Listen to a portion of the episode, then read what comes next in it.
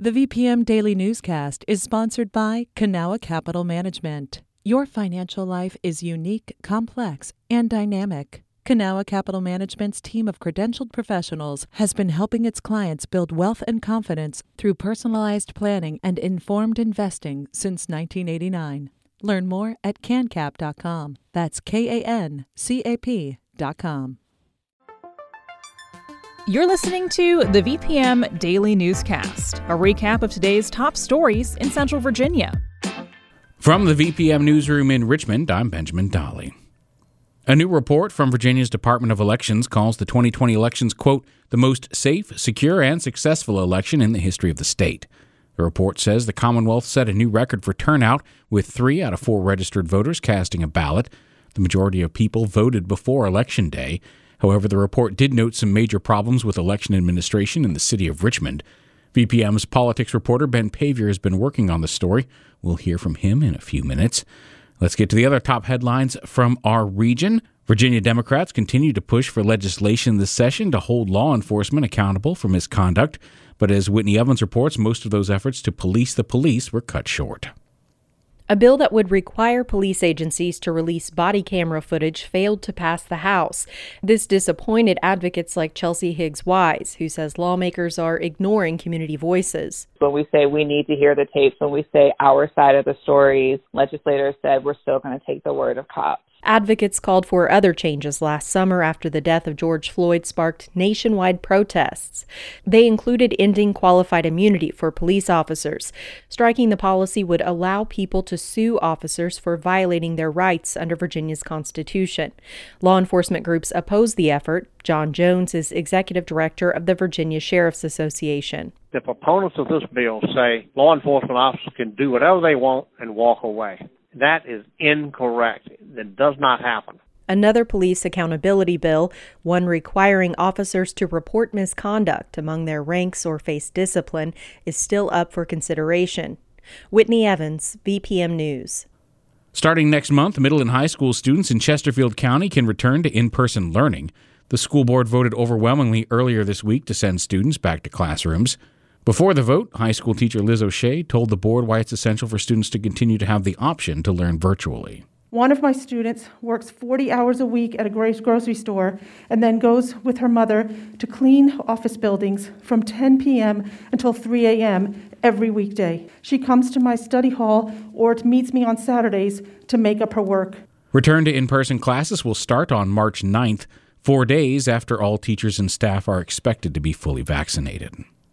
A proposed stream restoration project on Richmond's Rattlesnake Creek was canceled last week after concerns were raised about impacts on the ecosystem and surrounding neighborhood. VPM News intern Clara Hazlett has more.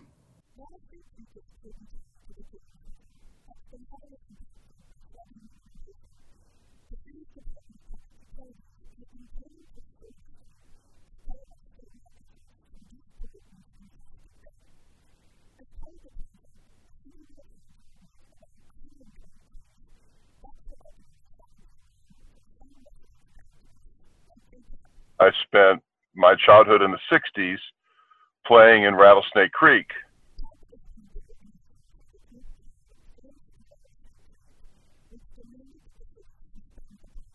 I was wanting to get involved to protect that.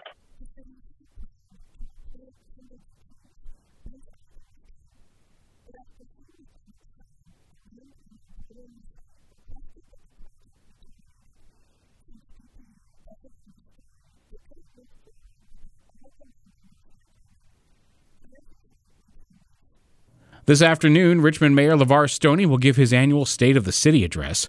This is Stoney's first State of the City address since winning re election last November.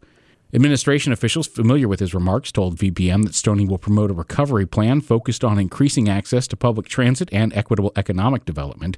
He'll also focus on rebuilding the relationship between the public and police after a summer of racial justice protests. The speech will be live streamed on the city's social media pages at 3:30 this afternoon.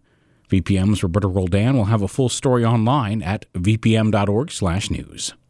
Chesterfield health officials will be holding a virtual conversation tonight about the state and county's vaccination efforts. The director of the Chesterfield Health District, Dr. Alexander Samuel, will lead the discussion. The virtual event starts at 6:30 p.m. and will be streamed on the county's YouTube channel and Facebook page. People can submit questions through Facebook during the event. It's been 3 months since voters cast their ballots in November. A new report from Virginia's Department of Elections calls that vote, quote, the most safe, secure, and successful election in the history of Virginia. Here to talk about that report is VPM's Ben Paviour. Hi, Ben. Hello. Now, Ben, this was a pretty contentious election. Uh, why did the state think it was so successful? I put that question to Chris Piper, Virginia's Commissioner of Elections. He says election officials were under a ton of scrutiny. They had to enact a bunch of new voting laws passed by the General Assembly, and they did it with record voter turnout. Three out of four registered voters cast their ballots. 45 days of early voting uh, really opened up the process uh, to a lot more uh, individuals. We saw other minor things that I, I don't think people realize. Uh, the, first of all, the drop off locations, the prepaid postage, the, those kinds of changes. Piper says those changes are one reason 60% of voters ended up casting their ballots early. And we know that some of those changes sparked concerns about fraud. Did the state find any evidence of that? Piper says he's not aware of any instances of voter fraud, but the report did say that calls about fraud were way up this year. Piper says people are often confused about the election process. It's our job to sit around and think of worst case scenarios and protect against those. And we just need to do a better job explaining what those, uh, what those protections are. To that end, the state is about to do its annual test of ballot scanners next week. So, state elections went well, but there have been big concerns here in Richmond about the way Registrar Kirk Showalter handled things. Richmond's Board of Elections removed her from her post last week. Did the state report get into that at all? It did. It said Richmond election officials struggled to keep up with the volume of absentee ballot applications. And once the ballots got in, they struggled to process them. It got so bad at one point, election workers found a box with a thousand mail in ballots that had not been processed. I asked Jim Nachman what happened there. He's head of Richmond's Board of Elections. There's nothing more than I would like than to tell you exactly everything that happened and why it happened, but I'm I can't do it at this time. That's because Showalter, the former registrar, is planning on filing a lawsuit related to her firing. She's denied any wrongdoing.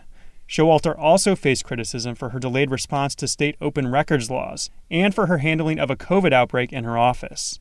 So that's what happened in Richmond. Did any other places have issues with how elections were administered? They did. Um, the Department of Elections says it was repeatedly misled, I'm quoting there, by the registrar in New Kent County, Karen Bartlett. In an email to VPM, Bartlett denied that. She said she was fully transparent with the state and even asked for their help. The Board of Elections will consider all of the findings in the report when it meets later this month. Okay, so now that the election's behind us, what comes next? The General Assembly is considering a few changes to election law. One bill from Democratic delegate Schuyler Van Valkenburg would require registrars to begin processing absentee ballots before polls close to speed up the process. My bill really focuses on that piece, which is voters who are just kind of casual observers of the news, turning on their TV and being able to see the votes coming in and not having to wait until 11 or 12 o'clock at night. His bill would also make ballot drop boxes permanent. It passed the House without any Republican support. We'll see how it does in the Senate. All right. Well, that's all the time we have today, Ben. Thanks for joining us. Happy to do it. This newscast was recorded on Wednesday, February 10th at 8 p.m. Some of these stories may have changed from the time you've heard them. You can stay connected to what matters by heading to vpm.org/news or follow us on Facebook, Twitter, and Instagram at myvpm.